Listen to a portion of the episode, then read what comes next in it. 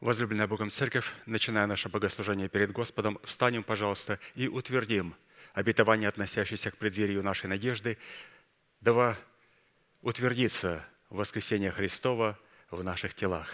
Аминь. Будем, пожалуйста, петь псалом.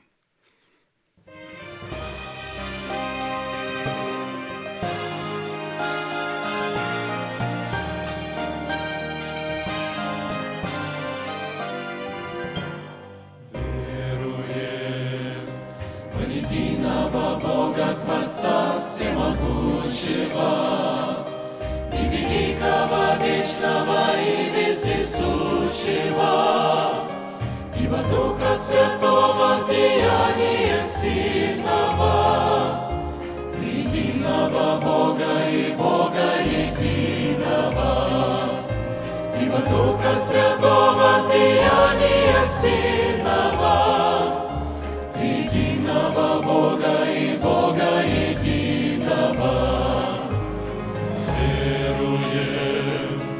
поклоняемся Троице вечной божественной, ценим жертву Христа, что дает нам спасение. Верим, встреча с Ним будет на небе торжественной. Сам Господь на кресте подарил нам прощение. Ведь встреча с Ним будет на небе торжественной. Сам Господь на кресте подарил нам прощение.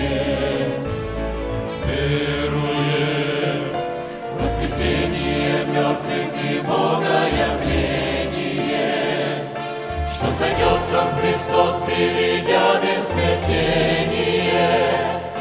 Заберет свою церковь святые обители, останутся все, кто отвергли Спасителя. Заберет свою церковь святые обители, И останутся все, кто отвергли Спасителя. Веруем, Справедлив наш Господь и суды Его вечные, Что Иисус своей кровью явил искупление. Узы смерти побрал Он своим воскресением. Стал для нас Он надеждой и нашим спасением. Узы смерти побрал Он своим воскресением. Стал для нас Он надеждой и нашим спасением. Веруем во единого Бога Творца Всемогущего и великого, вечного и вездесущего, ибо Духа Святого в деяниях сильного, Триединого Бога и Бога Поклоняемся Троице встреча с Ним будет на небе торжественной.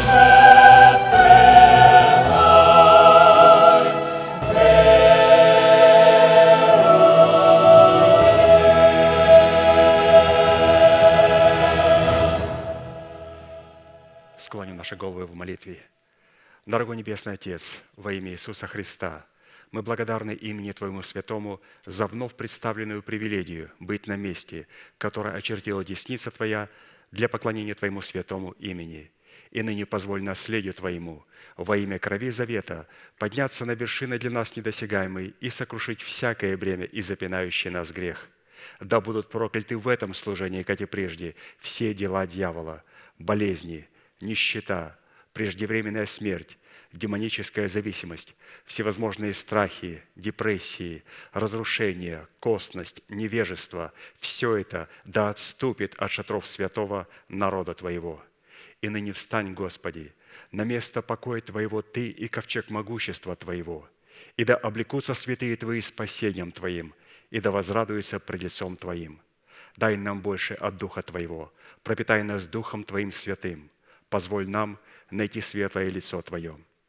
Мы благодарим Тебя, что это служение представлено апостолом Аркадием в Твои божественные руки, и мы молим Тебя, Продолжай вести его рукой сильную и превознесенную. Великий Бог, Отец и Дух Святой. Аминь. Будьте благословенны, пожалуйста, садитесь.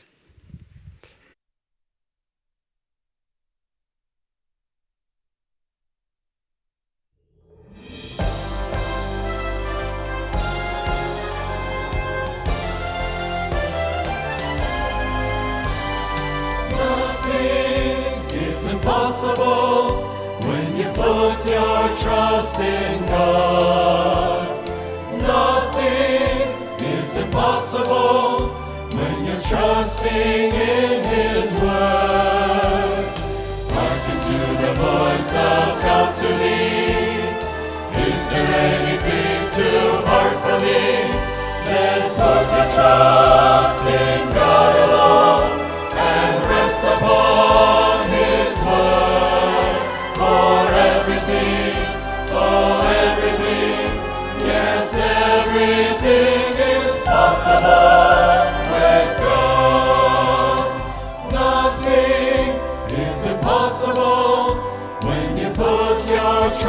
in God. Nothing is impossible when you're trusting in His Word. Hearken to the voice of God to me. Is there anything too hard for me? Then put your trust in God alone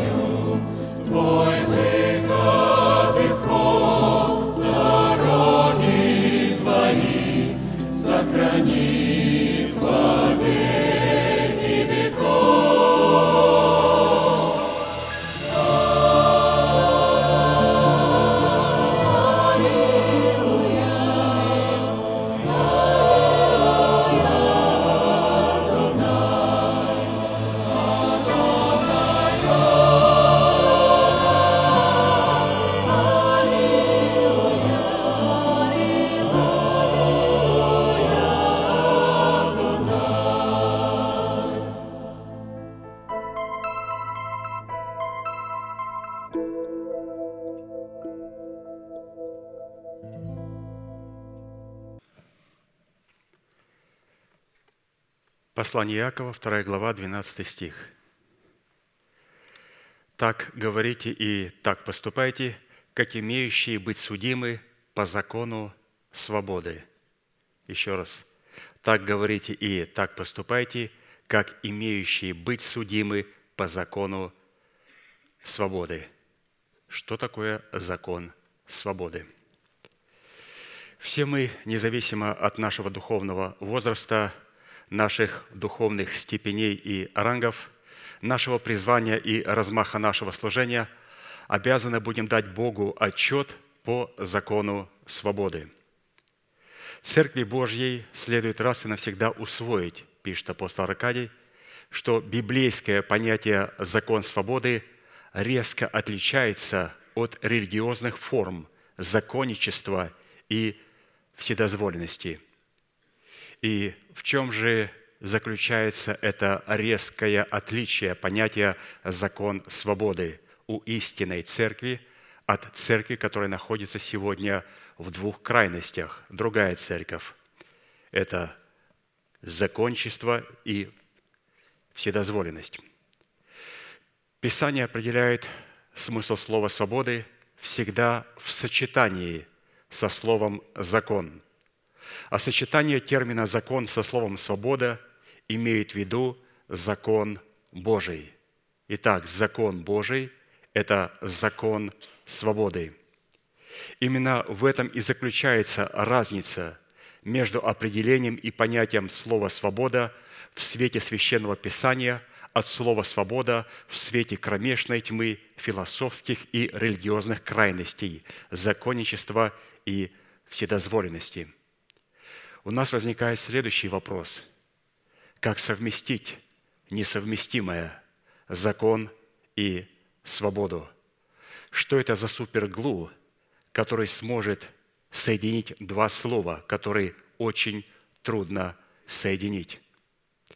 Потому что, как мы прочитали из трудов пастыря, что люди, которые представляют законничество, они полностью отвергают свободу. И люди, которые находятся в состоянии вседозволенности, такой религиозной, вакханалии, они полностью отвергают закон Божий. Но как соединить свободу и закон? Что это за клей, который соединит закон, который ограничивает, и свободу, которая снимает ограничения. У этого суперглу есть два качества.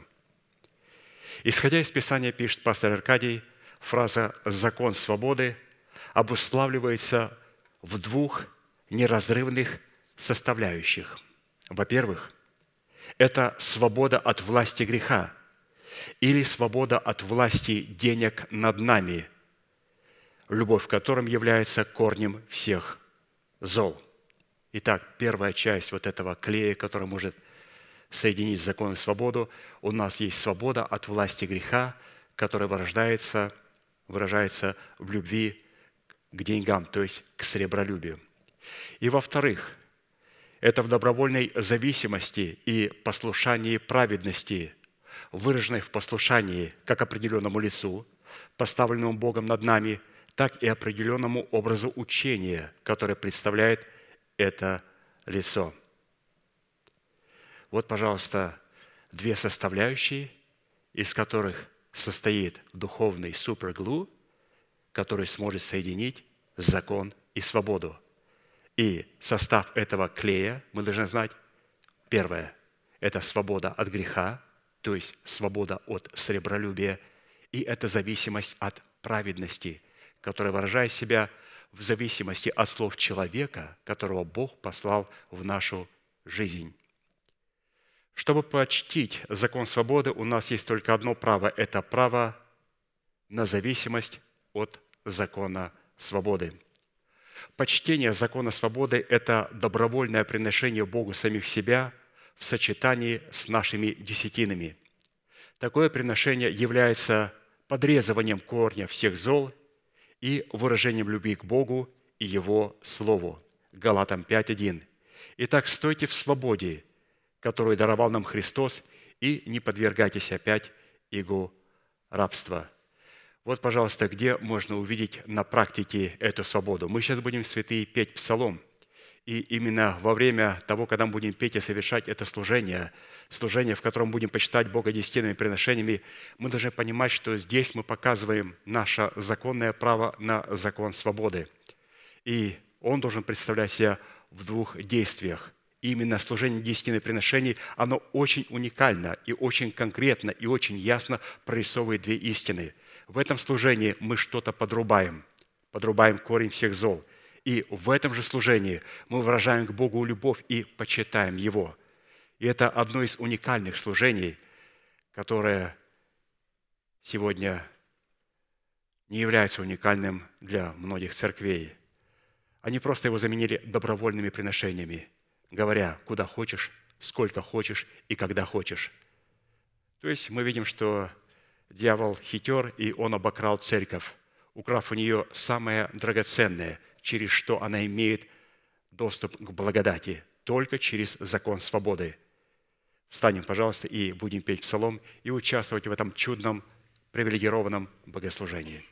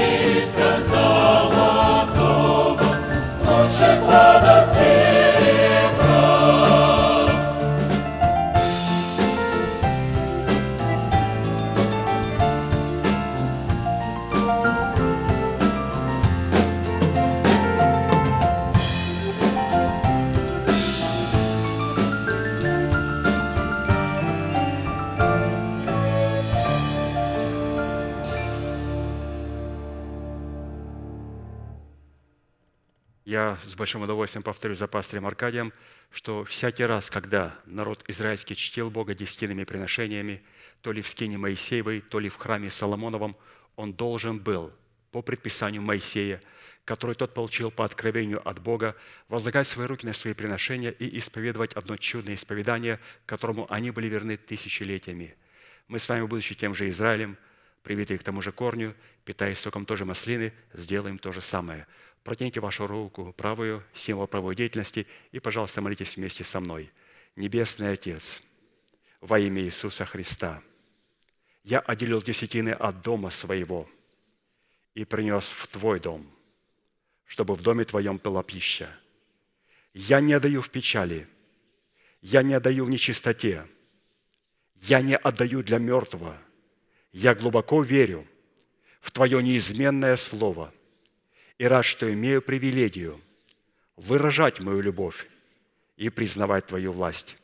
И ныне, согласно Твоего Слова, я молю Тебя, да откроются Твои небесные окна, и да придет благословение Твое до избытка на Твой искупленный народ во имя Иисуса Христа. Аминь. Будьте благословенны, пожалуйста, садитесь.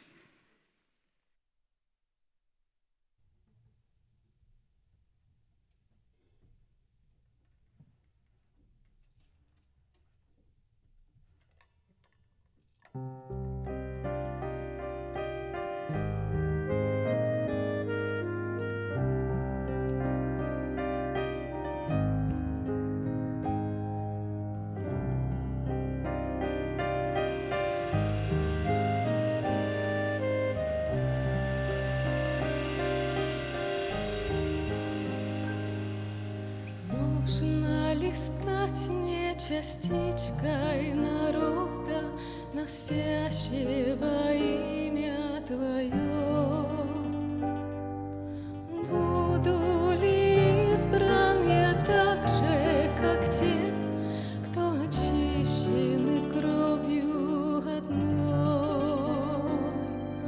Может ли странник, отвергнутый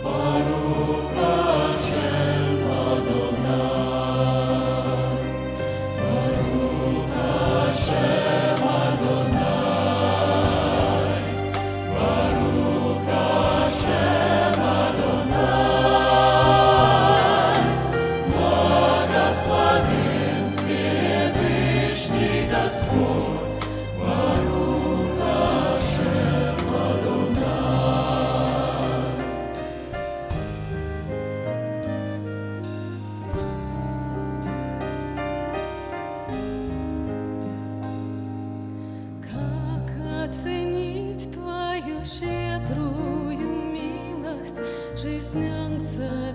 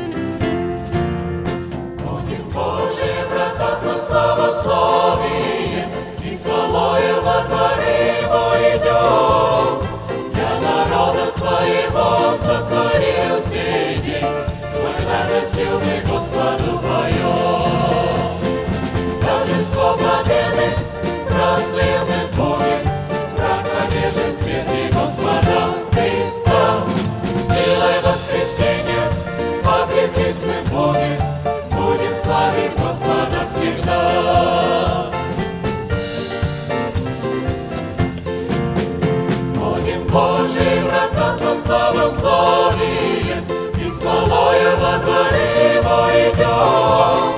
Для народа своего сотворил сей день, С благодарностью мы Господу поем. Торжество победы празднуем мы помним, Проклавежим смерти Господа Христа. Силой воскресения покрепись мы помним, Будем славить Господа всегда славить Господа всегда. Будем славить Господа всегда.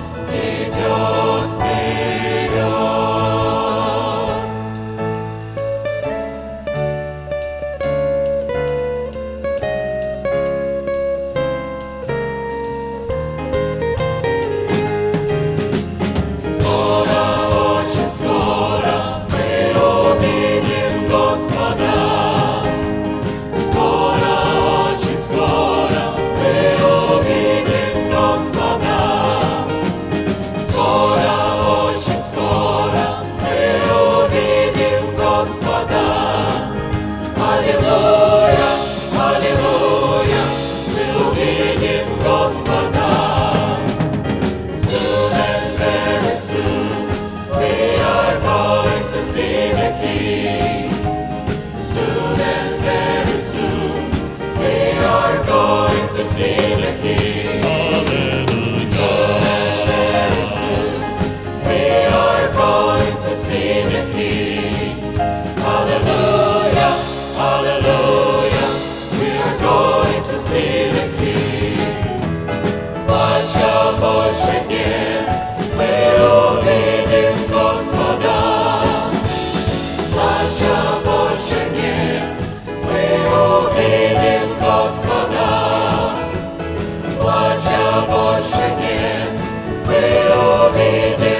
Christmas.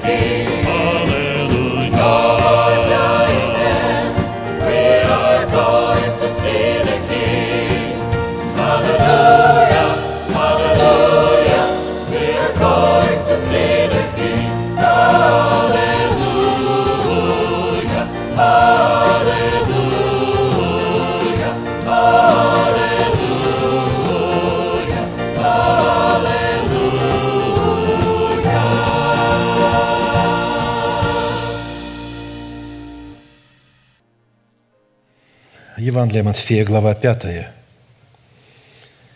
стихи 45-48. «Да будете сынами Отца вашего Небесного, ибо Он повелевает солнцу своему восходить над злыми и добрыми и посылает дождь на праведных и неправедных. Итак, будьте совершенны, как совершен Отец ваш Небесный». Проповедь, которую я хочу продолжить, так и называется «Призванные к совершенству». Эта заповедь является наследием святых всех времен и поколений, и адресована она Христом сугубо или же исключительно только своим ученикам. А посему люди, не признающие над собой власти человека, посланного Богом, а выбирающие себе человека демократическим голосованием к наследию этой заповеди никакого отношения еще никогда не имели и навряд ли уже когда-нибудь смогут иметь. В связи с исполнением этой повелевающей заповеди бодрствовать над Словом Божьим в своем сердце так, как бодрствует Бог над изреченным им Словом в храме нашего тела, а именно здесь речь идет об этом совершенстве, потому что Бог бодрствует над Своим Словом только в храме нашего тела – он бодрствует в храме, а этот храм мы. И Он бодрствует, чтобы мы могли светить своим солнцем на праведных и неправедных и изливать свои дожди на праведных и неправедных, как это делал Он в Своем Слове. Потому что Он любит праведных и ненавидит людей, противящихся истине. А поэтому мы остановились на изречении или на исследовании такого вопроса, какие конкретные цели призвана преследовать праведность Божия, с которой мы соработаем в нашем сердце. А в частности на том, что назначение праведности Божией в нашем сердце, принятой нами в разбитых скрижалях завета, в которых мы в смерти Господа Иисуса законом умерли для закона – чтобы в новых скрижалях завета, знаменующих собой воскресение Христова, получить оправдание, дабы жить для умершего за нас и воскресшего, чтобы, так, чтобы таким путем обрести утверждение своего спасения в новых скрижалях завета, знаменующих собой воскресение Христова – чтобы дать Богу основание не прежним законам даровать нам обетование быть наследниками мира, но праведностью веры, подобно тому, как Он даровал это обетование Аврааму или семени его. Ибо не законом даровано Аврааму или семени его обетование быть наследником мира, но праведностью веры. Римлянам 4, 13. Обетование – это клятвенное обещание Бога – а посему завет мира в сердце воина молитвы – это результат послушания его веры вере Божией в словах посланников Бога. Бог передал мандат своего слова своим ученикам. Вначале это был Сын Божий, а затем Сын Божий сказал, как послал меня Отец, так и я посылаю вас. Вера Божия, о которой говорится «имейте веру Божию», она отличается кардинальным образом от нашей человеческой веры. Вера Божия – это Слово Божие, исходящее из уст Божьих. Вера от слышания Слова Божия. А кто его говорит? То есть как раз Божьи посланники. Исаия говорит, кто поверил слышанному от нас? Кому открылась мышца Господня? Итак, вера от слышания Слова Божия. Поэтому вера Божия – это генералиссимус. Это Бог в Своем Слове представляет самого себя. А наша вера – это повиновение, беспрекословное, немедленное вере Божией в словах посланников Бога. Итак, по каким признакам следует испытывать самого себя на предмет того, что в нашем сердце владычествует мир Божий – что идентифицирует нас как сынов Божьих и как святыню Господню. Испытывать свое сердце на предмет владычества мира Божьего следует по способности быть миротворцем, что характеризует нас как сынов Божьих, как написано, блаженные или же благословенные миротворцы, ибо они будут наречены сынами Божьими. Матфея 5, 9. В определенном формате мы уже рассмотрели шесть признаков, по составу которых нам следует судить и испытывать себя на предмет того, что мы являемся сынами мира, вернее, пять признаков. А, и остановились на а, шестом признаке. Это по способности облекать свою сущность святую или же в избирательную любовь Бога – более всего облекитесь в любовь, которая есть совокупность совершенства, и да владычествует в сердцах ваших мир Божий, которому вы и призваны в одном теле, и будьте дружелюбны». Колоссянам 3, 14, 15. Итак, в Писании избирательная любовь Бога представлена Духом Святым в свете семи неземных достоинств или составляющих через благовествуемое слово апостолов и пророков, которые по своей сути являются неизменными свойствами Бога. То есть эти свойства являются характеристикой Бога. То есть таков Божий характер. Это добродетель, потому что добродетель – это благо Бога, исходящее от Него. Когда Иисусу некто сказал «Учитель благи», Он немедленно его остановил и говорит «Что ты называешь меня благим? Никто не благ, как только Бог, потому что истинное добро исходит от Отца, а я исполнитель этого добра. Не от меня оно исходит, оно исходит от Отца».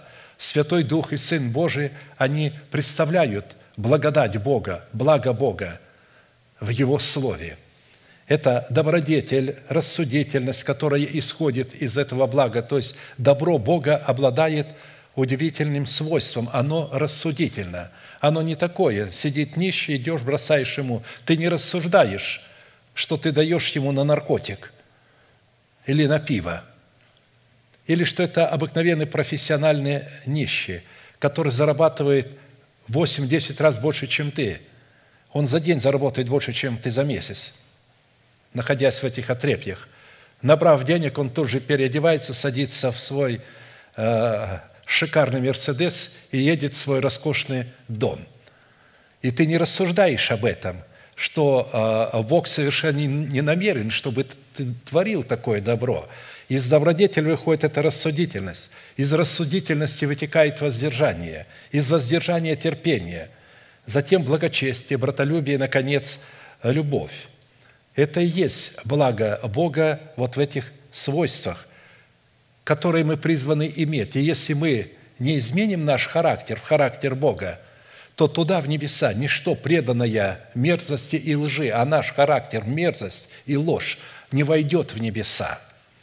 Чтобы изменить свой характер, надо совлечь себя ветхого человека с делами его. А это означает в смерти Господа Иисуса Христа умереть для своего народа, для дома своего Отца и для своих расливающих желаний, которые мы облекаем вот в эту добродетель, в евангелизацию, в упражнение даров Святого Духа, в долгие молитвы, в говорение на языках и так далее. А Богу нужно лишь одно, чтобы мы приносили плод – и этот плод будет в его характере. Итак, в определенном формате из семи имеющихся характеристик, мы их рассматриваем отдельно как составляющие одного плода добродетели, которые в своей совокупности определяют в нашем сердце благость Бога или же Его благодать. Мы уже рассмотрели пять составляющих и остановились на шестой. Это призвание показывать в своей вере братолюбие. То есть чтобы это братолюбие истекало из любви Божией Агапи. Если она излилась в наши сердца, то мы в братолюбии должны показывать любовь Божию Агапе. Наличие этой возвышенной и благородной составляющей в показании нашей веры переводит нас в прямом смысле из состояния вечной смерти в состояние вечной жизни. И не важно, что мы не чувствуем это в наших чувствах. Вера – это информация, это не то, что мы будем чувствовать, это то, что мы будем знать. Здесь написано «мы знаем». «Я знаю, в кого я уверовал», пишет Павел. Мы знаем, поэтому мы не чувствуем, мы, мы знаем, что мы перешли из смерти в жизнь. Почему? Потому что любим братьев. Нелюбящий брата пребывает в смерти. Всякий ненавидящий брата своего есть человека-убийца. А вы знаете, что никакой человека-убийца не имеет жизни вечной в нем пребывающей. 1 Иоанна 3, 14, 15. Интересно, да, что не нужно брать пистолет, нож в руки для того, чтобы убить. Достаточно ненавидеть своего брата. А ненависть приходит к брату, знаете, из-за чего? Из-за зависти, что а, у него лучше получается, он более успешен и более благословен. Почему Бог принимает его жертву? Почему у него такой, такая жена? Почему у нее такой муж, такие дети, а у меня не такие? И мы начинаем завидовать. Зависть перерастает в ненависть. Это и есть человека убийство. И мы родились с этим человека убийством по генетике. Оно перешло к нам, эта зависть. Ее нужно выкорчевать. Умереть с законом для закона в смерти Господа Иисуса. Умереть для дома своего Отца, для своего народа и для расливающих желаний. В связи с этим, как и в предыдущих составляющих, добродетель Бога в Его уникальной к нам благости или же милости, которые мы призваны показывать в своей вере в семи составляющих, нам необходимо было ответить на четыре классических вопроса, что говорит Писание о силе братолюбия, которые мы призваны показывать в своей вере в сущности любви Божией, которая излилась в наши сердца Духом Святым, данным нам. Какое назначение призвано выполнять сила братолюбия – которое является свидетельством того, что любовь Божия излилась в сердца наши Духом Святым, данным нам. Какие условия необходимо выполнять, чтобы получать силу, показывать в своей вере это удивительное братолюбие, которое является свидетельством, что любовь Божия излилась в сердца наши Духом Святым, данным нам – и в-четвертых, по каким признакам следует испытывать самого себя на предмет показания в своей вере силы братолюбия, которая призвана являться свидетельством того, что любовь Божия излилась в сердца наши Духом Святым, данным нам. В определенном формате мы с вами уже рассмотрели первые два вопроса и остановились на рассматривании вопроса третьего. Какие условия необходимо выполнить, чтобы получить силу показывать в своей вере братолюбие, которое является свидетельством, что любовь Божия излилась в сердца наши Духом Святым, данным нам. Так как шесть составляющих условий для получения силы показывать в своей вере братолюбие уже были предметом нашего исследования на предыдущем служении, сразу обратимся к седьмой составляющей. Она состоит в способности обратить наше сердце к обличению Господню в словах Его посланников – Премудрость возвышает на улице, возглашает на улице, на площадях возвышает голос свой, в главных местах собраний, проповедует при входах в городские ворота, говорит речь свою, доколе невежды будете любить невежество, доколе буйные будут услаждаться буйством, доколе глупцы будут ненавидеть знания. Обратитесь к моему обличению – вот я изолью на вас Дух мой, возвещу вам слова мои». То есть Бог в обличении изольет свой Дух и возвестит нам свои слова. Человек не любит, когда его обличают. И он здесь называется буйным, невеждой – Посему, исходя из имеющейся притчи на категорию святых, которые обратит свое сердце к обличению Господню, в словах Его посланников будет излит Дух Господен, представляющий совершенную любовь Божию Агапе, что даст им силу показывать в своей вере братолюбие. А кто отвратит свое сердце от обличения Господня в словах Его посланников, погибнет, так как не способен будет показывать в своей вере силу божественной любви в братолюбии – как написано, злое наказание, уклоняющимся от пути, и ненавидящий обличение погибнет. Притча 15.10. Оказывается, человек, который ненавидит обличение, он уклоняется от истинного пути и идет уже не по пути, которым прошел Христос за ним, а идет по своему собственному пути, надуманному в своей голове. Человек, ненавидящий обличение, это человек, уклоняющийся от пути правды, у которого есть собственное понимание путей правды, не совпадающее с путем правды, который представляет обличение Господне в словах человека, облеченного полномочиями делегированного отцовства Бога. В данной притче глагол «обличать» по отношению к человекам, ненавидящим обличение, означает изобличать, разоблачать, укорять, обнаруживать, обвинять, порицать, запрещать прикословить, приводить в изумление, выносить суд и налагать наказание, приговаривать, к вечной погибели. То есть, вот такое значение имеет слово «обличать» к отношению к человекам, ненавидящим обличение. В связи с этим нам необходимо будет исследовать природу обличения в словах Господних, чтобы отделить ее от природы слов клеветника, клевещущего на нас пред Богом день и ночь. И произошла на небе война. Михаил и ангелы его воевали против дракона, и дракон и ангелы его воевали против них. Но не устояли, и не нашлось уже для них места на небе. И низвержен был великий дракон, древний змей, называемый дьяволом и сатаною, обольщающий всю вселенную. Низвержен на землю, и ангелы его низвержены с ним. И услышал я громкий голос, говорящий на небе, «Ныне настало спасение и сила и царство Бога нашего и Христа Его, потому что низвержен клеветник братьев наших, клеветавший на них пред Богом день и ночь.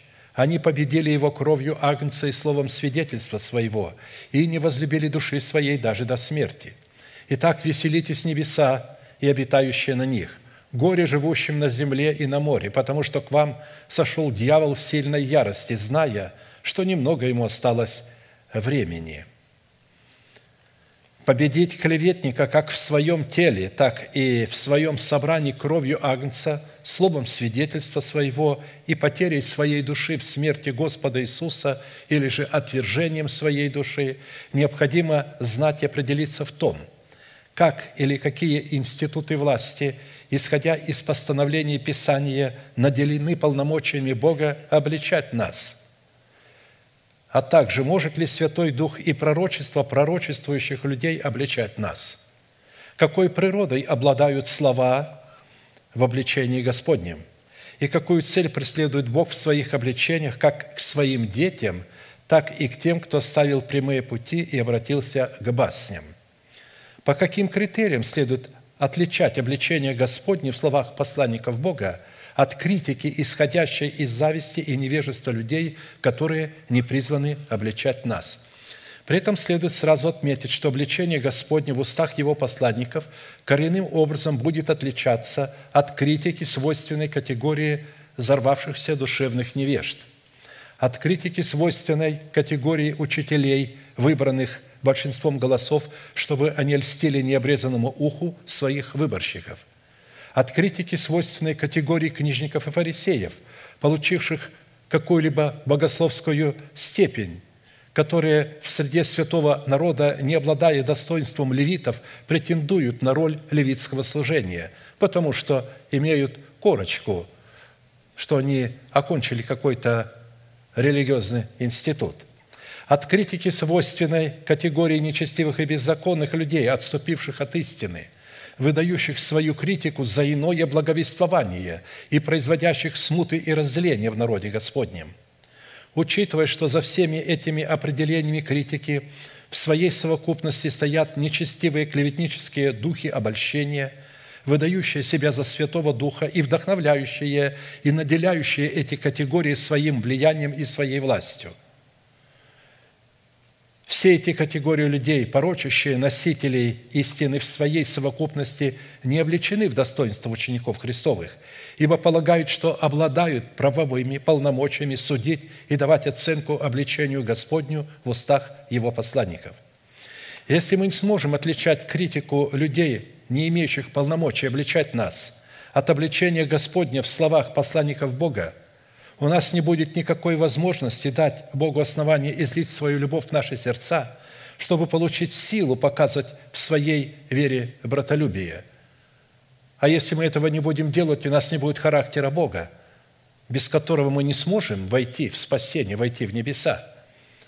А следовательно, мы утратим свое оправдание в дарованном нам спасении, которое даровано было нам в формате залога, так как мы более доверяли не обличению Господню в словах посланникам Бога, а обвиняющим нас мыслям, инициаторами и вдохновителями которых являлись вышеперечисленные категории во главе с нечестивым и клеветническим духом.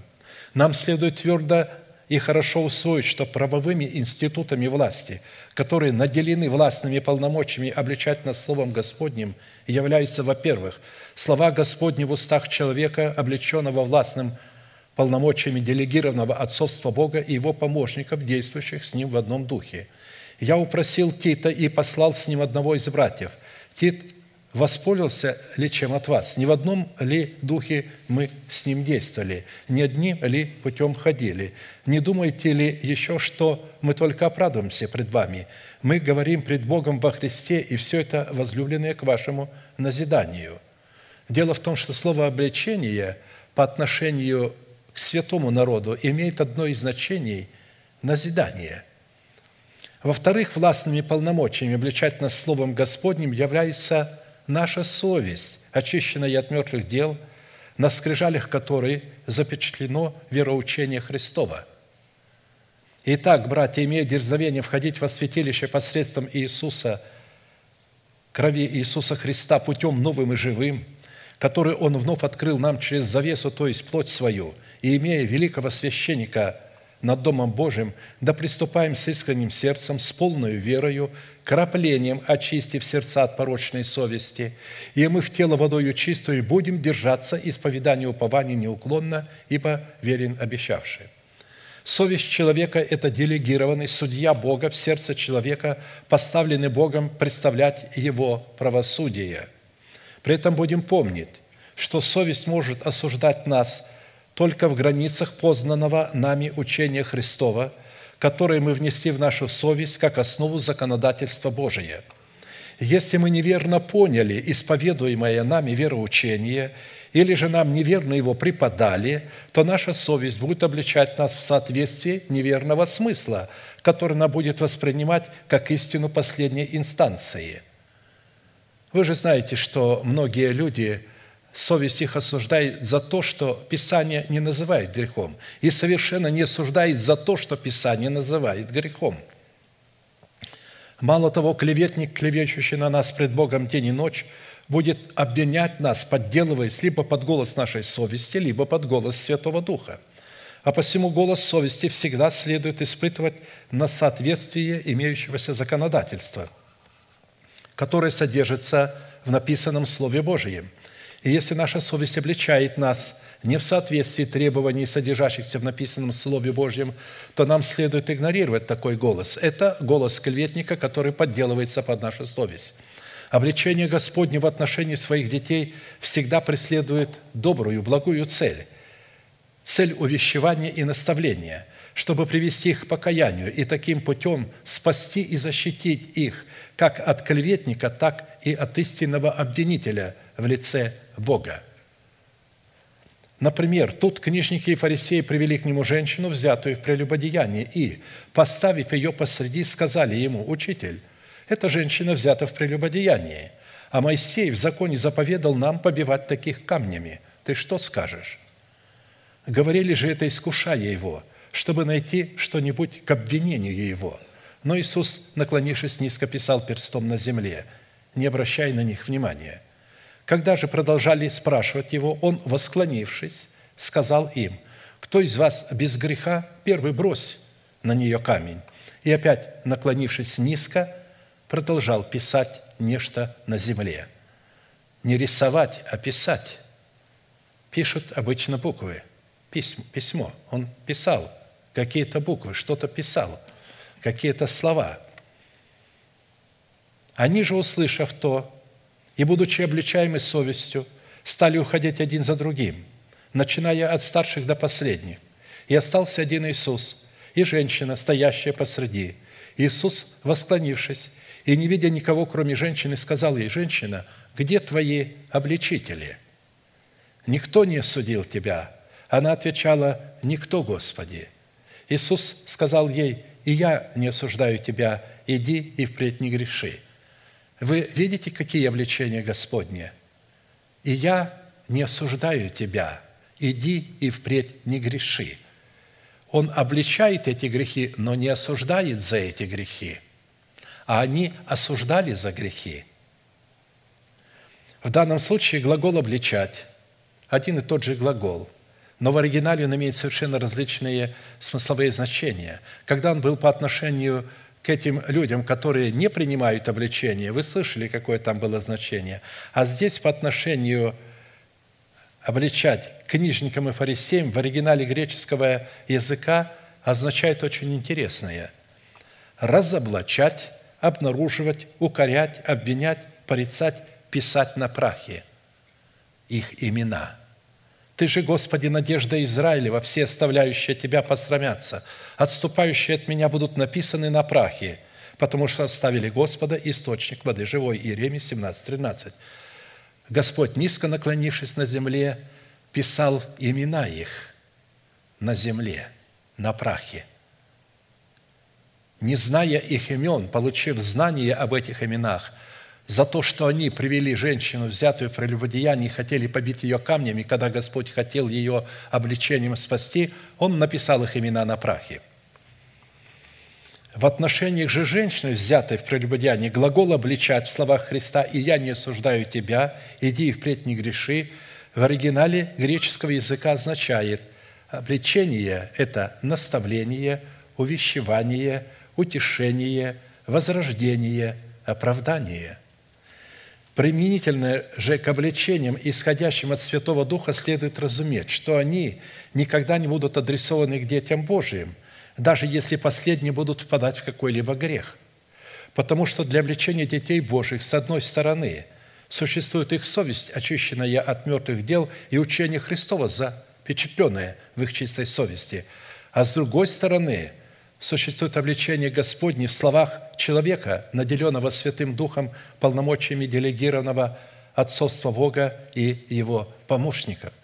Поэтому Святой Дух никогда не будет обличать вас – не меня, никогда, когда мы согрешаем. Это будет обличать наш, наша совесть, а также под воздействием Святого Духа человек, который в этих обличениях будет представлять нам возможность обратиться для того, чтобы быть возрожденным и избавиться от греха. Вопрос четвертый. По каким признакам следует испытывать себя на предмет показания в своей вере силы братолюбия, которая призвана являться свидетельством того, что любовь Божие излилось в сердца наши Духом Святым, данным нам. Практически те условия, которые являются ценой, дающие нам возможность и способность возлюбить Бога в Его Слове, в устах Его посланников, в формате Его заповедей и уставов, следует рассматривать и признаками, по которым следует испытывать себя на наличие любви Божией, агапи, излитой в наши сердца, которые обнаруживают себя в силе братолюбия – Итак, первый признак, что мы показываем в своей вере силу братолюбия, следует определять по нашей способности разбирать дело бедного и нищего в суде на основании закона правды. Думаешь ли ты быть царем, потому что заключил себя в кедр? Отец твой ел и пил, но производил суд. Речь идет о Давиде, что он ел и пил. То есть речь царю израильскому. Пророк его обличает. «Думаешь ли ты быть царем, потому что ты заключил себя в кедр?»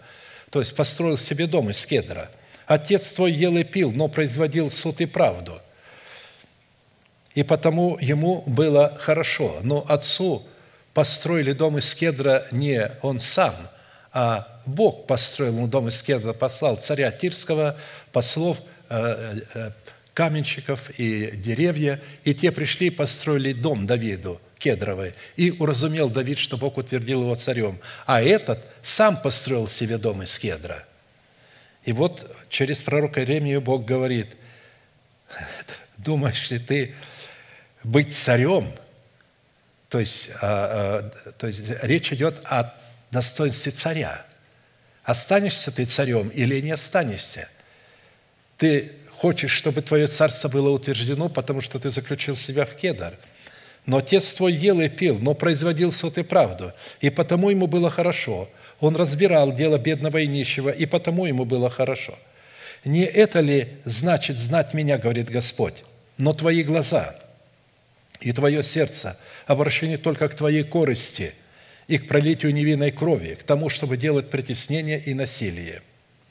Следует знать, что только через повиновение закону Бога, истолкованному в словах посланников Бога, мы сможем познавать закон Бога, на основании которого мы призваны показывать в своей вере силу восхитительного братолюбия.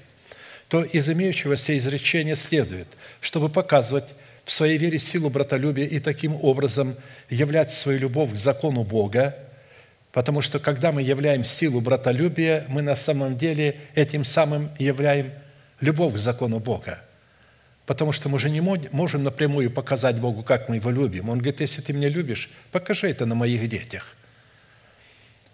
Закон Бога обуславливает собой нравственное бытие Бога и благие цели Бога, направленные им сугубо в отношении своих детей, которые можно постигнуть только через благовествуемое слово в устах посланников Бога, дабы обрести знание о том, кем для нас является Бог во Христе Иисусе, что сделал для нас Бог во Христе Иисусе, кем мы приходимся Богу во Христе Иисусе и какие условия нам необходимо выполнять, чтобы наследовать все то, что Бог положил на наш счет во Христе Иисусе. Из имеющегося изречения следует, что под образом царя, который заключил себя в кедр, следует иметь в виду необрезанный ум человека, на которого, подобно Саулу, возложена ответ, ответственность производить суды и правду Бога.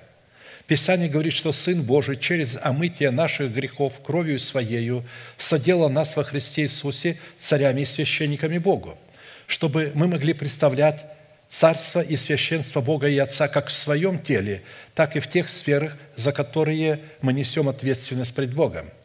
Ему, возлюбившему нас и омывшему нас от грехов наших, кровью Своею и соделавшему нас царями и священниками Богу и Отцу Своему, слава и держава во веки веков. Аминь. Откровение 1, 5, 6. При этом следует иметь в виду, что получаем мы имеющееся достоинство царя и священника в формате залога. То есть, когда человек рождается в семье царя и священника, он еще не царь и священник, но это его наследие, оно ему принадлежит. Он им станет, когда придет в совершенный возраст. Так и мы получаем его в семени, то есть в формате залога. Когда наше мышление еще не обновлено духом нашего ума. И находясь в таком состоянии, наше царство и наше священство над нашим телом еще не утверждено – оно уже дано нам над нашим телом, но оно еще не утверждено. Чтобы в достоинстве царя производить суд и правду в пределах своей сущности и при этом строго в границах закона правды, необходимо пустить в оборот имеющийся у нас залог оправдания, принятый нами в формате семени оправдания, чтобы взрастить его в доброй почве нашего сердца, формат плода правды, чтобы получить его в свою собственность, чтобы стать праведным как по своему состоянию, так и по выражению этого состояния, что на практике означает познать, кем для нас является Бог во Христе Иисусе, что сделал для нас Бог во Христе Иисусе и кем мы приходимся Богу во Христе Иисусе, и какие условия необходимо нам выполнять в плане судопроизводства правды, чтобы наследовать все то, что Бог положил на наш счет во Христе Иисусе. Итак, чтобы испытать себя на признак – показание в своей вере силы братолюбия под образом царя Иудейского, который заключил себя в кедр, нам следует рассматривать полномочия своего мышления, которое еще не обновлено духом нашего ума. Мы, подобно этому иудейскому царю, когда мы приходим к Богу, рождаемся от семени слова истины, наш разум еще не обновлен духом нашего ума. То есть он еще не имеет обрезания – он еще не связан с законом Бога.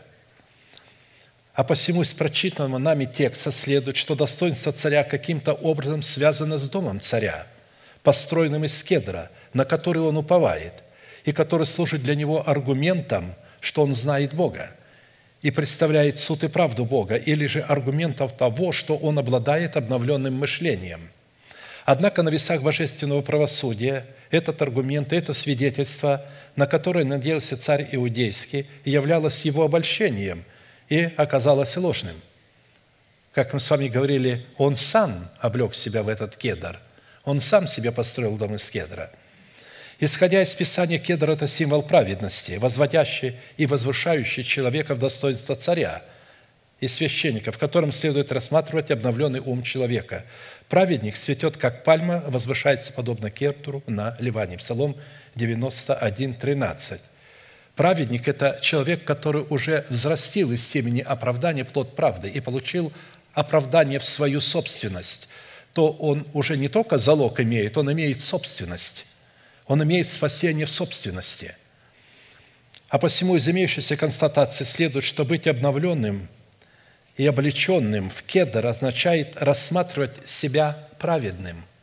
Однако, исходя из нашего текста, следует, что рассматривать себя праведным, но, но в то же время обращать свои глаза и свое сердце к своей корысти и к пролитию невинной крови, чтобы делать притеснение и насилие, это глубоко заблуждаться – на сегодня мы имеем великое множество лжехаризматических служений, в которых посредством искажения истины людей облекают в кедр, чтобы они могли преследовать интересы, выраженные в материальном успехе, который достигается за счет пролития невинной крови и насилия. И в первую очередь к пролитию крови и насилию по отношению к своему внутреннему человеку, представляющему в нашем естестве священство Бога – это происходит, когда человек принимает оправдание вне границ заповедей Господних, не меняя своего ветхого мышления, которое обслуживает его низменные интересы в предмете его пиара, известности и материального обеспечения. И тем самым он подавляет в своем внутреннем человеке стремление к обладанию богатством нетленным – которое достигается посредством обновленного ума в содружестве его нового человека, созданного по Богу во Христе Иисусе, праведности и святости истины, в котором находится порядок Бога. А посему, исходя из нашего первоначального текста, чтобы иметь истинное подтверждение своей любви к закону Бога, можно есть и пить. Бог не против того, чтобы мы ели и пили – но при этом необходимо при производстве суда и правды разбирать дело бедного и нищего. Есть и пить означает пользоваться земными благами и воспринимать их как составляющую благословение Божие при условии производства суда и правды при разборе дел бедного и нищего. Когда же человек в достоинстве царя с позиции своего необрезанного мышления не производит суда и правды при рассматривании дела бедного и нищего – при пользовании земными благами, обусловленными фразом «есть и пить», они обращаются в идолопоклонство, за которое человек окажется в аду. Точно так же, как в притче Христа о богаче и Лазаре. Богатый человек каждый день ел и пил, но в то же время не разбирал в суде дело бедного и нищего Лазаря, который лежал у ворот его в струпьях и желал напитаться крошками, падающими со стола богача, и псы приходили, лизали струпья его. В связи с этим нам необходимо дать определение бедным и нищим, дело которых мы призваны защищать в суде, чтобы иметь доказательство своей любви к закону Бога, которую мы призваны показывать в своей вере в силе братолюбия. Писании существует достаточно определений, в которых бедность и нищета возрожденного Богом Духа является достоинством – обращающим на себя милость Бога через обновленный ум человека, защищающего дело бедного и нищего на суде посредством своего ходатайства пред Богом. Когда посредством обновленного мышления мы защитим дело бедного и нищего в суде в лице нашего нового человека, от нашего ветхого человека, путем того, что мы крестом Господа Иисуса умрем для нашего народа, для дома нашего Отца и для своей душевной жизни, за которыми стояли организованные силы тьмы – Против нас будет брошен спецназ преисподней в лице людей душевных, беззаконных и нечестивых, облеченных в кедр. И тогда нам следует защищать дело бедного и нищего в лице нашего нового человека уже иными форматами судов, которые содержатся в законе правды. Защищая свое оправдание, свое оправдание, свою правду в лице бедного и нищего перед людьми душевными, беззаконными и нечестивыми на основании законодательства Божия – мы, с одной стороны, тем самым являем доказательство нашей любви к закону Бога, а с другой стороны, мы в творчестве своего правосудия послужим для этих людей преткновением и сделаемся для них петлею и сетью возмездия им от Господа. Начальнику хора Псалом Давида «Боже, хвалы моей, не примолчи, ибо отверзлись на меня уста нечестивые и уста коварные. Говорят со мною языком лживым, отсюда окружают меня словами ненависти, вооружаются против меня без причины. За любовь мою они враждуют на меня, а я молюсь. Воздают мне за добро злом, за любовь мою ненавистью. Поставь над ним нечестивого, и дьявол достанет одесную его. Когда будет судиться, да выйдет виновным, и молитва его да будет в грех. Да будут дни его краткие, и достоинство его да возьмет другой. Дети его да будут сиротами, и жена его вдовою. Да скитаются дети его и нищенствуют, и просят хлеба из развалин своих. Да захватит, взаимодавит все, что есть у него, и чужие да расхитят труд его. Да не будет сострадающего ему, да не будет милующего сирот его, да будет потомство его на погибель, и да изгладится имя их в следующем роде. Да будет воспомянуто пред Господом беззаконие отцов его, и грех матери его да не изгладится. Да будут они всегда в очах Господа, и да истребит Он память их на земле за то, что Он не думал оказывать милость, но преследовал человека бедного и нищего и сокрушенного сердцем, чтобы умертвить его. Возлюбил проклятие, оно и пройдет на него. Не восхотел благословения, оно и удалится от него. Да облечется проклятием, как ризою, и да войдет оно, как вода, во внутренность его, и как елей в кости его – да будет оно ему, как одежда, в которую он одевается, и как пояс, которым всегда опоясывается. Таково возмездие от Господа врагам моим и говорящим злое на душу мою. Со мною же, Господи, Господи, твори ради имени Твоего, ибо благо милость Твоя, спаси меня, ибо я беден и нищ. И сердце мое уязвлено во мне, я исчезаю, как уклоняющаяся тень. Гонит меня, как саранчу, колени мои изнемогли от поста – и тело мое лишилось тука. Я стал для них посмешищем. Увидев меня, кивают головами. Помоги мне, Господи Боже мой, спаси меня по милости Твоей, да познают, что это Твоя рука, и что Ты, Господи, сделал это. Они проклинают, а Ты благослови. Они восстают, но да будут постажены. Раб же Твой да возрадуется, да облекутся противники мои бесчестием, и как одеждою покроются стыдом своим – и я громко буду устами моими славить Господа и среди множества прославлять Его, ибо Он стоит одесную бедного, чтобы спасти его от судящих душу его».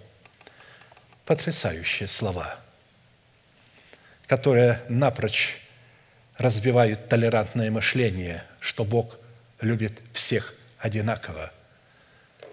Нет, Он светит солнцем своим для праведных, согревая их и давая им жизнь, а для неправедных, сжигая их огнем, как это сегодня солнце пожигает Африку. Засуха. Он изливает дожди свои на праведных в меру и в свое время, а на неправедных не в меру и не в свое время, и топит их в этих водах.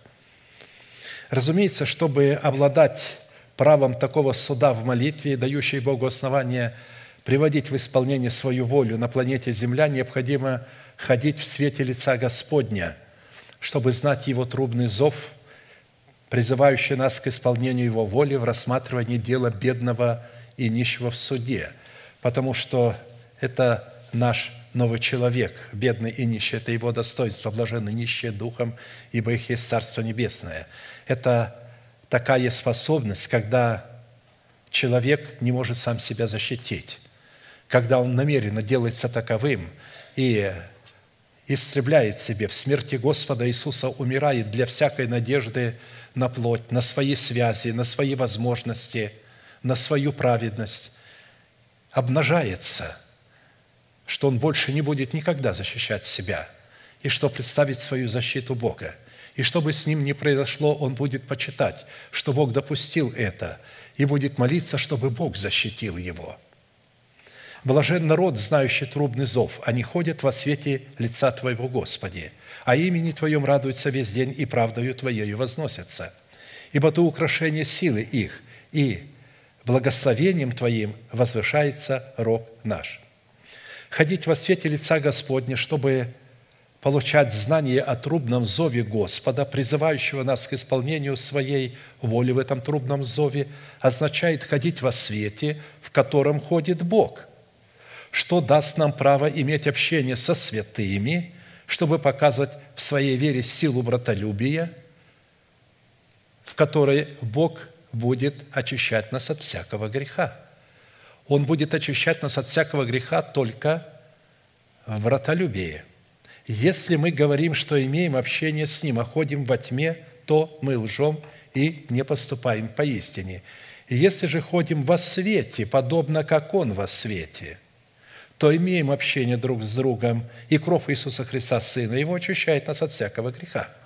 Очищение от всякого греха – это результат сохранения праведности веры в показании братолюбия, в противостоянии с нечестивыми, где Бог посмеется над нечестивыми, видя, как меч их войдет в их же сердце и луки их сокрушатся.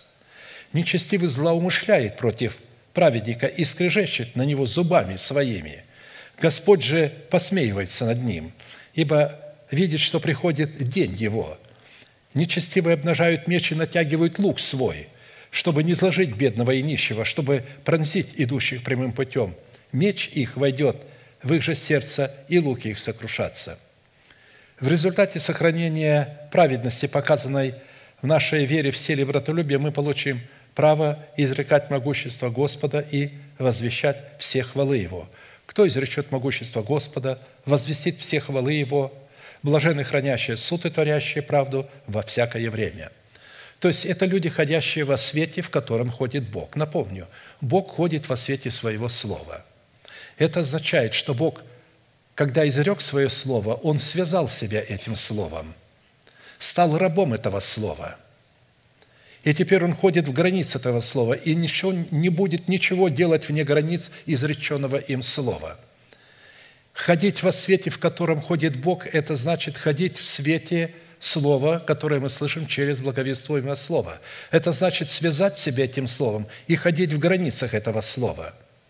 Соделаться такими же беззащитными, как Святой Дух. Потому что Бог показывает, насколько беззащитен Святой Дух – когда говорится об Отце, то это прообраз на наш дух. Когда говорится о Сыне Божьем, это прообраз на нашу душу. Когда говорится о Духе Святом, это прообраз на наше тело. Мы имеем три субстанции, которые отражают три личности Божества, при условии, что мы рождены от семени Слова истины. И вот Бог ходит во свете Своего Слова где ходит? В храме нашего тела – он не где-то ходит. Слово «ходит» действует. А действует Он в содружестве с нами. Если мы ходим во свете Его Слова, то только тогда начинают работать божественные обетования этого света. Только тогда мы можем показывать силу братолюбия, и в этой силе Бог начинает нас очищать от всякого греха. И при этом это не происходит за один или два дня, это происходит – не ежедневно, и не ежечасно, и не ежеминутно, а ежесекундно. Так как наша кровь в нашем теле ежесекундно привносит нам кислород, чтобы мы могли жить, и отбирают у нас углекислый гад и а, другие шлаки, и выводит их. Это делает наша кровь. Точно так же делает и кровь Иисуса – она, с одной стороны, привносит свою жизнь, а с другой стороны, она очищает нас от всякого греха ежесекундно, потому что мы живем в тленном смертном теле, и это тело постоянно требует не того, что мы хотели бы.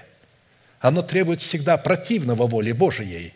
И мы зачастую не в силах иногда устоять и делаем не то, что хотели бы делать, и потом смущаемся, что мы опять сделали не то, что хотели бы делать. Но если мы будем ходить во свете, в котором ходит Бог, мы увидим эту большую разницу, что мы сможем почитать себя мертвыми для греха, живыми же для Бога. Ходить во свете – это значит, Слово Божие говорит, почитайте себя мертвыми для греха, живыми же для Бога. И называйте несуществующую державу в теле вашем как существующую. Итак, в результате сохранения праведности, показанной в нашей вере в силе братолюбия, Бог получает основание показать народам нашу правду и всем царям славу нашу в достоинстве того, что мы будем венцом славы в руке Господней и царскую диадемою на длани Бога нашего. Когда мы сделаемся беззащитными, поставим себя под защиту Бога, и увидят народы правду Твою, и все цари славу Твою, и назовут Тебя новым именем, которые нарекут уста Господа, и будешь венцом славы в руке Господа и царскую диадемою на длани Бога Твоего.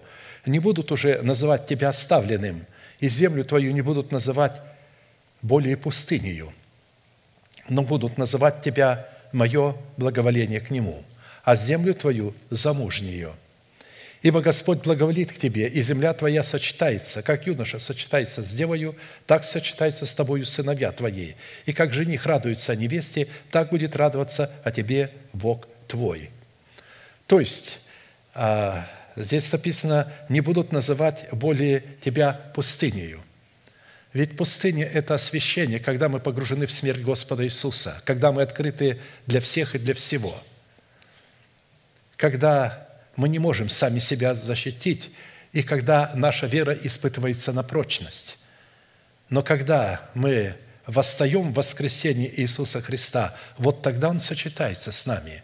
Бог не сочетывается с нами в смерти Сына, Он сочетывается с нами в воскресенье, потому что в воскресенье существует торжество радости.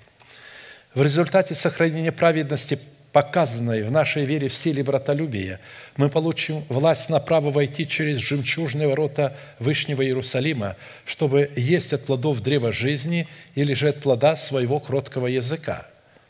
Неправедный пусть еще делает неправду, нечистый пусть еще сквернится.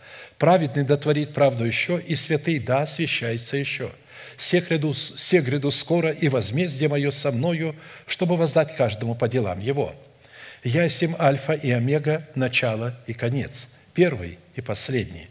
Блажены те, которые соблюдают заповеди Его, чтобы иметь им право на древо жизни и войти в город воротами. То есть, мы знаем, что ворота Вышнего Иерусалима – это кроткие уста человека.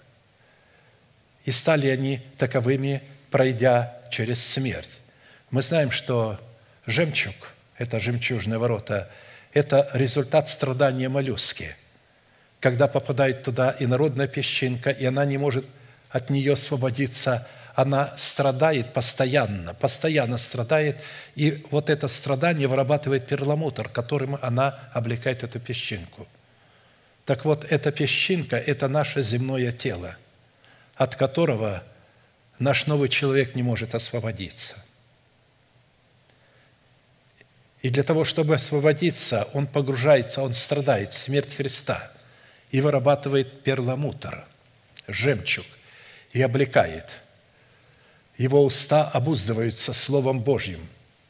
То есть, как Бог обуздывает свои уста, уста своим Словом, которое Он уже изрек, так и мы обуздываем свои уста Словом Божиим. Наши уста становятся кроткими. Это не происходит сразу. Дерево сегодня не вырастает, как некоторые думают – косточку в землю положил, полил и стоит, как ребенок ждет. Папа, почему не растет? Ты сказал, что вырастет абрикос. Вот я посадил, косточку не растет. Сынок, для того, чтобы эта косточка выросла, нужно время. Так и здесь. Нужно время для того, чтобы взрастить древо жизни.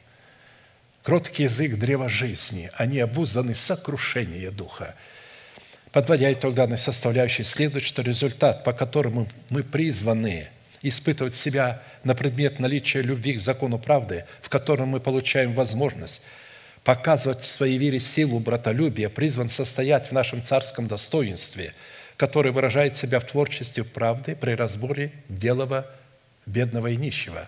А это значит, что не мы сами обрекаем себя в кедр, а мы принимаем оправдание даром – ведь облекать самого себя в кедр – это значит евангелизировать, благотворить, упражнять дары Святого Духа для чего? Чтобы получить праведность.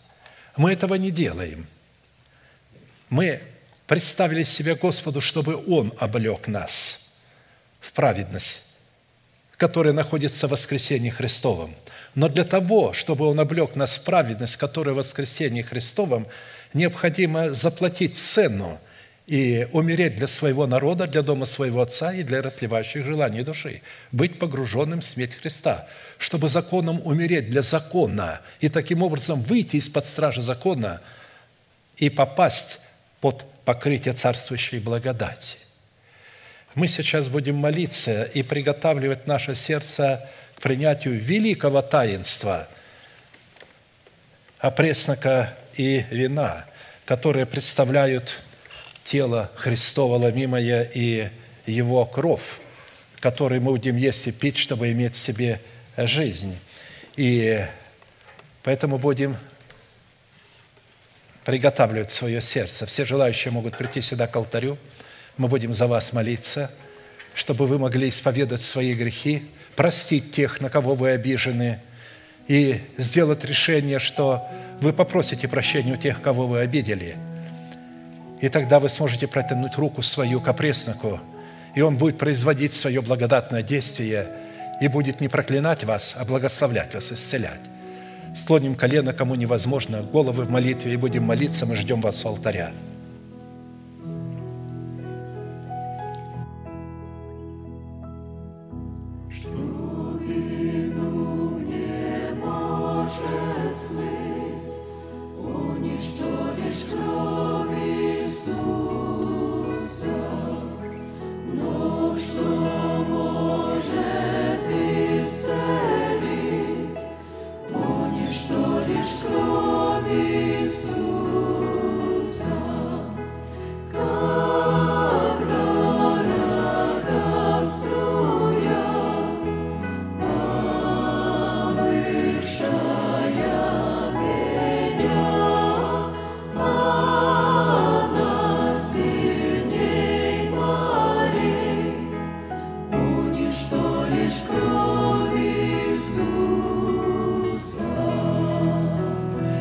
Буду молиться вместе с вами вашей молитвой и прошу вас глубоко верить, что Бог настолько любит вас, что поклялся, что до тех пор, пока не совершит свою работу и не воздвигнет державу жизни в вашем теле и не поможет вам избавиться от ваших страстей и похотей, Он не успокоится. Он не судит вас, Он любит вас. И Его обличения сейчас направлены лишь на то, чтобы помочь вам восстановиться в Его оправдании. Глаза закрыты – это элемент тайной комнаты. Ладони подняты к небесам – знак того, что ваши руки без гнева и сомнения. Молитесь со мной, Небесный Отец, во имя Иисуса Христа я прихожу к Тебе, я открываю мое сердце, раненое грехом, раненое моими страстями, моими похотями, моей обидой. Прошу Тебя, прости меня, омой меня кровью Твоего Сына, очисть мое сердце.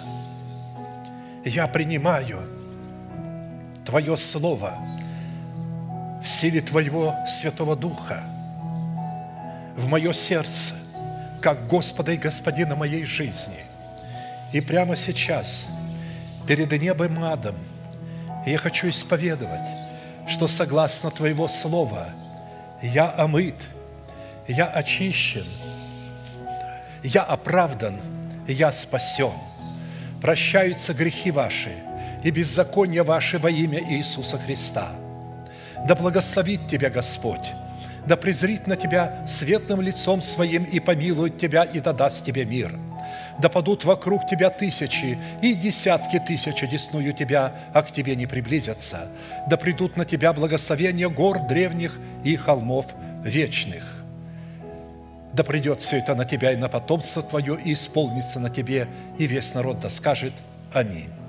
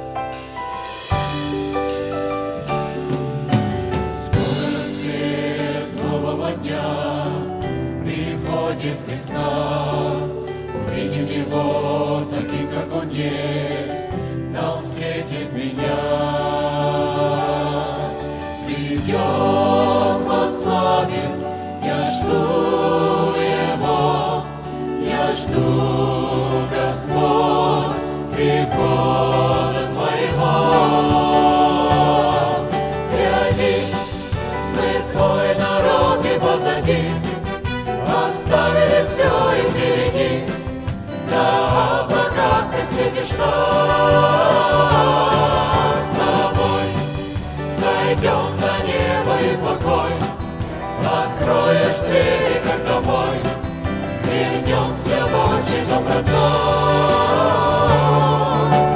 Будем славить Господа, мы в наших сердцах. Будем петь новую песнь, там с ним в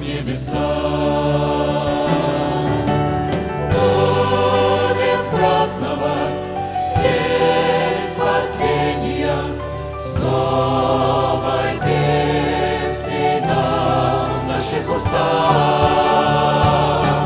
Гляди, мы твой народ и позади, Оставили все и впереди, На облаках ты встретишь нас. С тобой.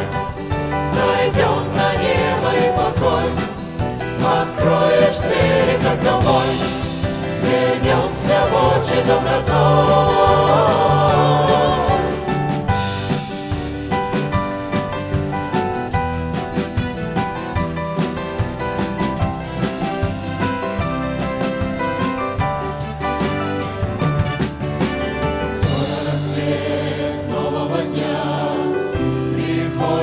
весна. Увидим его таким, как он есть, там встретит меня.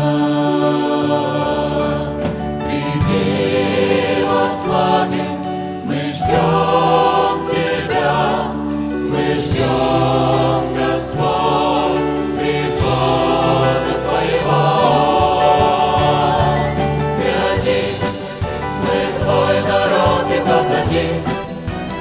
Оставили все и впереди, На облаках ты встретишь нас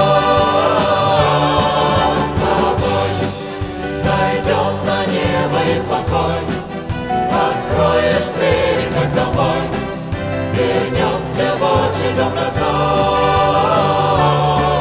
Гляди, мы твой народ и позади, Оставили все и впереди, облаках ты встретишь нас.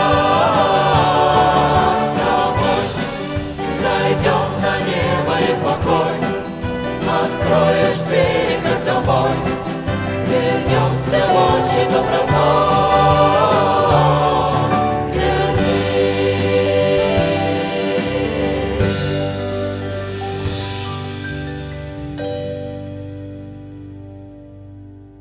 Первое послание апостола Павла к Коринфянам, глава 11, с 23 стиха.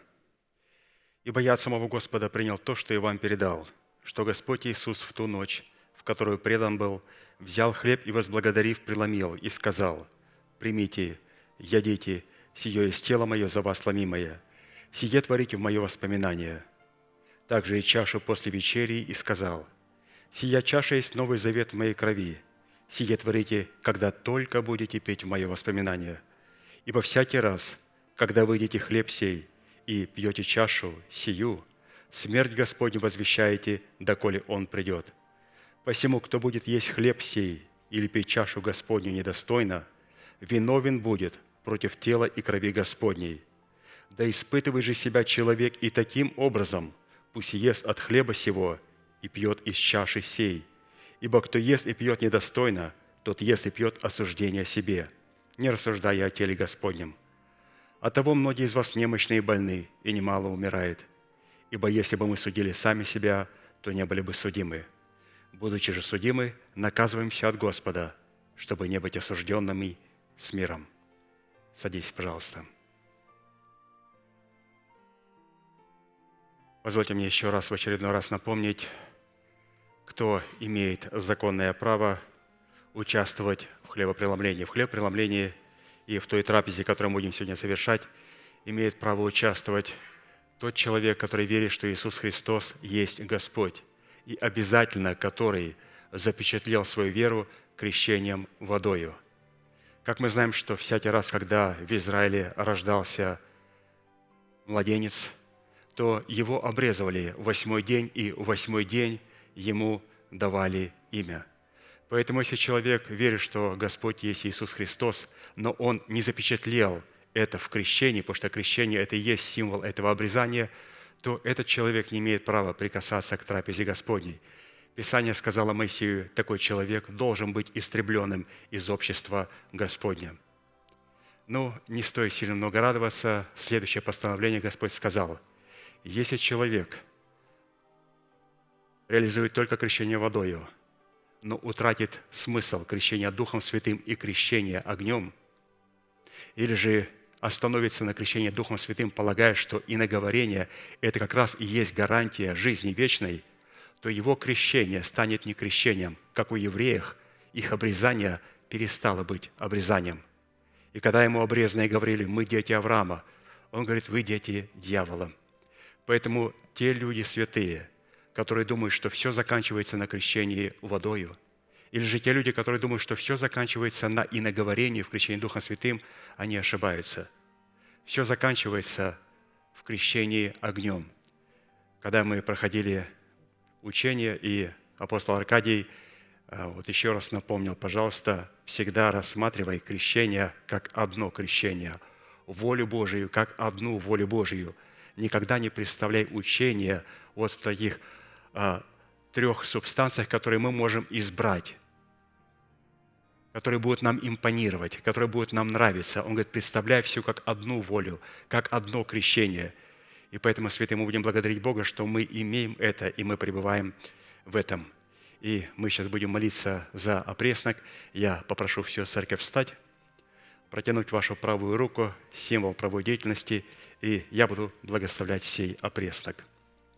Дорогой Небесный Отец, во имя Иисуса Христа, мы благодарим Тебя за ломимое тело Сына Твоего в достоинстве этого опреснока. Когда Он пойдет по рядам святого народа Твоего, и мы будем вкушать от Него, да, придет могущество силы Твоей, и да поборет смерть, и поглотит ее в наших телах. Да будут наши тела исцелены – через прикосновение и вкушение этого святого преснока. Благодарим Тебя за исцеление нашего тела и поклоняемся перед Тобою, великий Бог, Отец, Сын, Дух Святой. Аминь. И взяв, возблагодарил и преломил и сказал, примите сие из тела мое за вас ломимое. Сие творите только, когда будете делать в мое воспоминание. Садитесь, пожалуйста. Тот ряд, к которому подходит, встает, и мы служим друг другу.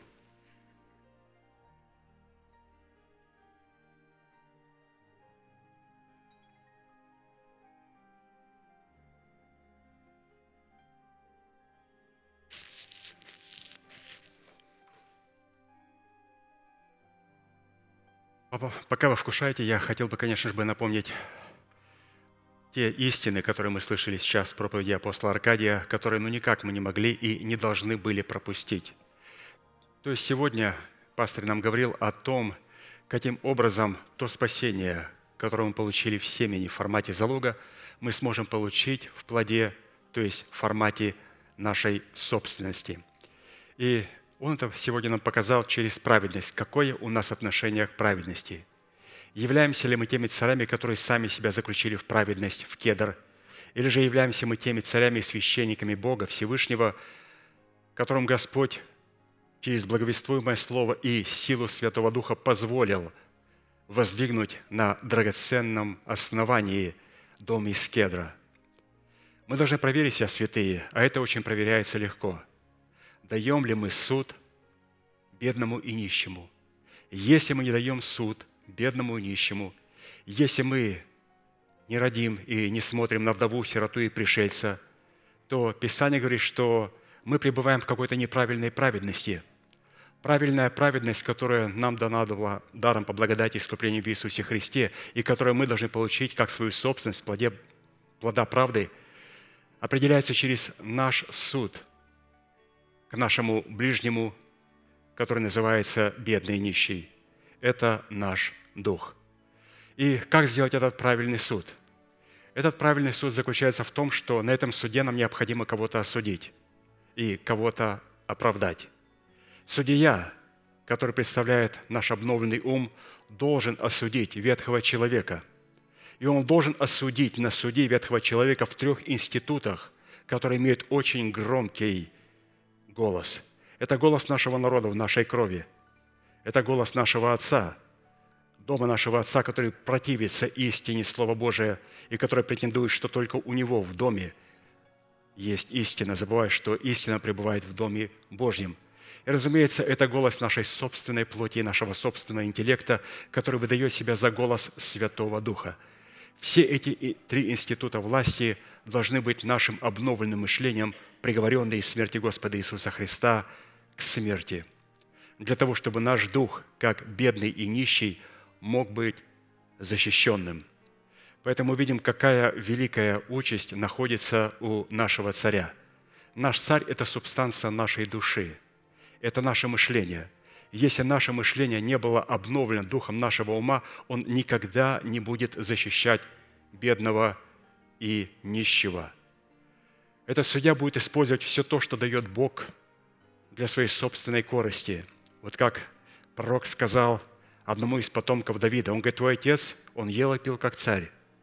Да, он жил в доме из кедра, который ему построили. Но, говорит, он отличался от тебя тем, что он давал суд сироте и вдове он имел особое отношение к этой категории. И он говорит, почему ты не имеешь это отношение? Почему ты не обращаешь внимания на них? Ты думаешь, ты стал царем перед Богом, потому что ты заключился в какую-то религиозную деятельность, как в конце сказал апостол Аркадий, что ты начал поститься, молиться, какой-то творить добродетель, который является великим злом. Он говорит, ты думаешь, ты царь? Вот отец твой был царем – и ходи первыми путями отца твоего Давида. Он любил сироту, вдову и пришельца. Он рассуждал и судил и оправдывал бедного и нищего. Конечно же, наш дух должен прийти в состояние бедного и нищего. И наша душа в лице царя, царя, который является образом обновленного мышления, должны защитить. Но эта защита происходит только при одном условии – что кого-то необходимо осудить, осудить ветхого человека в трех институтах нашего народа, дома нашего Отца и наших расливающих желаний, для того, чтобы наш дух мог воскреснуть, для того, чтобы его оправдать. Будем молиться за чашу. Встанем, пожалуйста, протяните вашу правую руку, символ правовой деятельности, и будем благодарить Господа. Дорогой Небесный Отец, мы благодарим Тебя за чашу Нового Завета – за многих изливаемую во оставление грехов, когда она пойдет по рядам святого народа Твоего, и мы будем пить из нее, да придет могущество жизни Твоей, и то поборет смерть и поглотит ее в наших телах.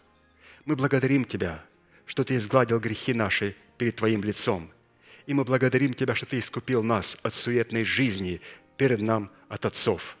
Мы поклоняемся перед Тобою и возвеличиваем Тебя, наш великий Бог, Отец и Дух Святой – Аминь. Садитесь, пожалуйста. А тот ряд, к которому подходит, встает, и мы продолжаем служить друг другу.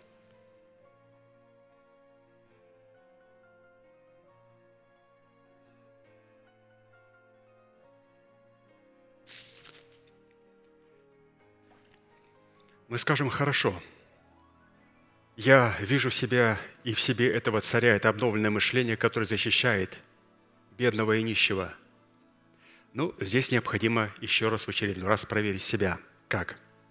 Пастор сказал, как мы относимся к суду, как мы относимся к обличению. Да, как мы относимся к нему.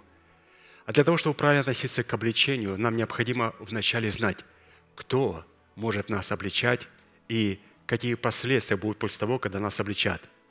Мы видим о том, что нас могут обличать только две субстанции. Во-первых, это может быть делать человек, которого Бог послал в нашу жизнь, и который представляет для нас делегированное отцовство Бога. В Писании эти люди называются апостолами. Это люди, которых Господь снабдил истиной, снабдил мудростью и дал им сердце Отца.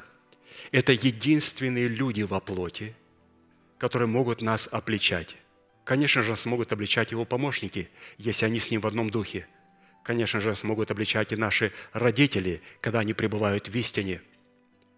То есть это власть, которая нас может обличать, то есть делегированная власть Богом в нашу жизнь.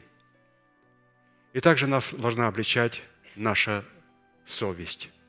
При одном условии, что в нашей совести она очищена от мертвых дел, и на ее скрижалях записан закон Божий. Если этого нету в нашем сердце, то наша совесть не может нас правильно обличать. Она будет нас обличать и обвинять за то, за что не надо нас обличать и обвинять.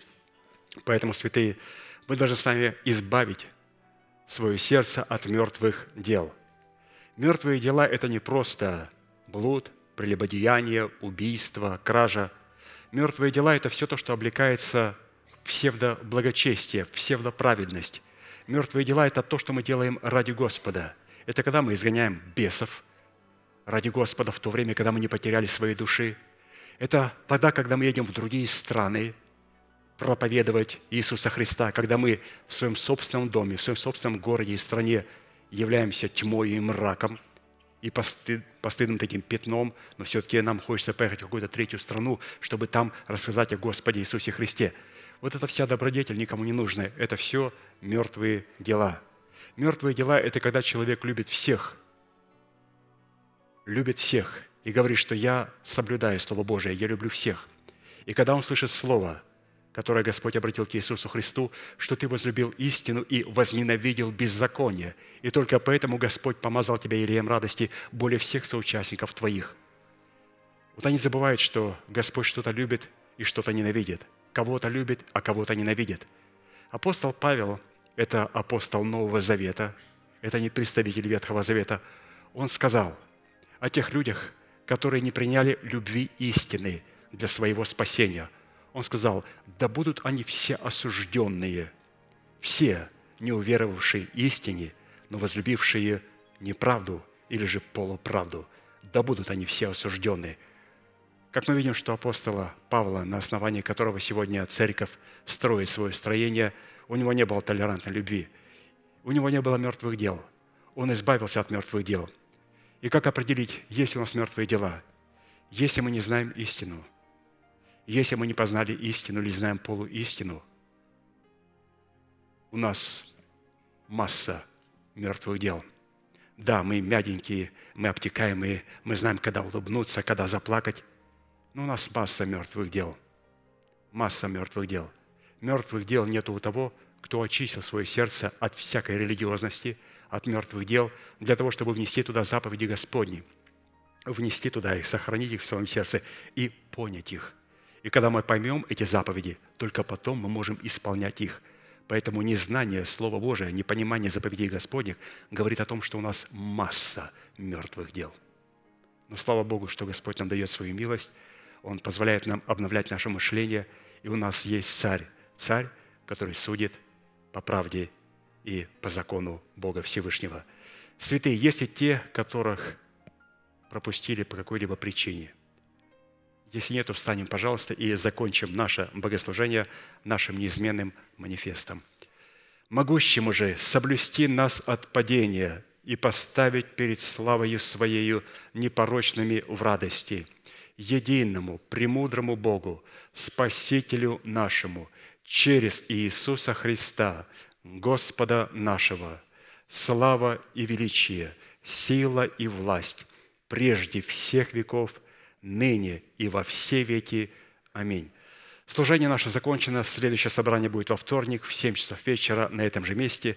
Будьте благословены в вашем пути и в жилищах ваших. И, как пастор Аркадий говорит, вы можете поприветствовать друг друга. Благодарю вас.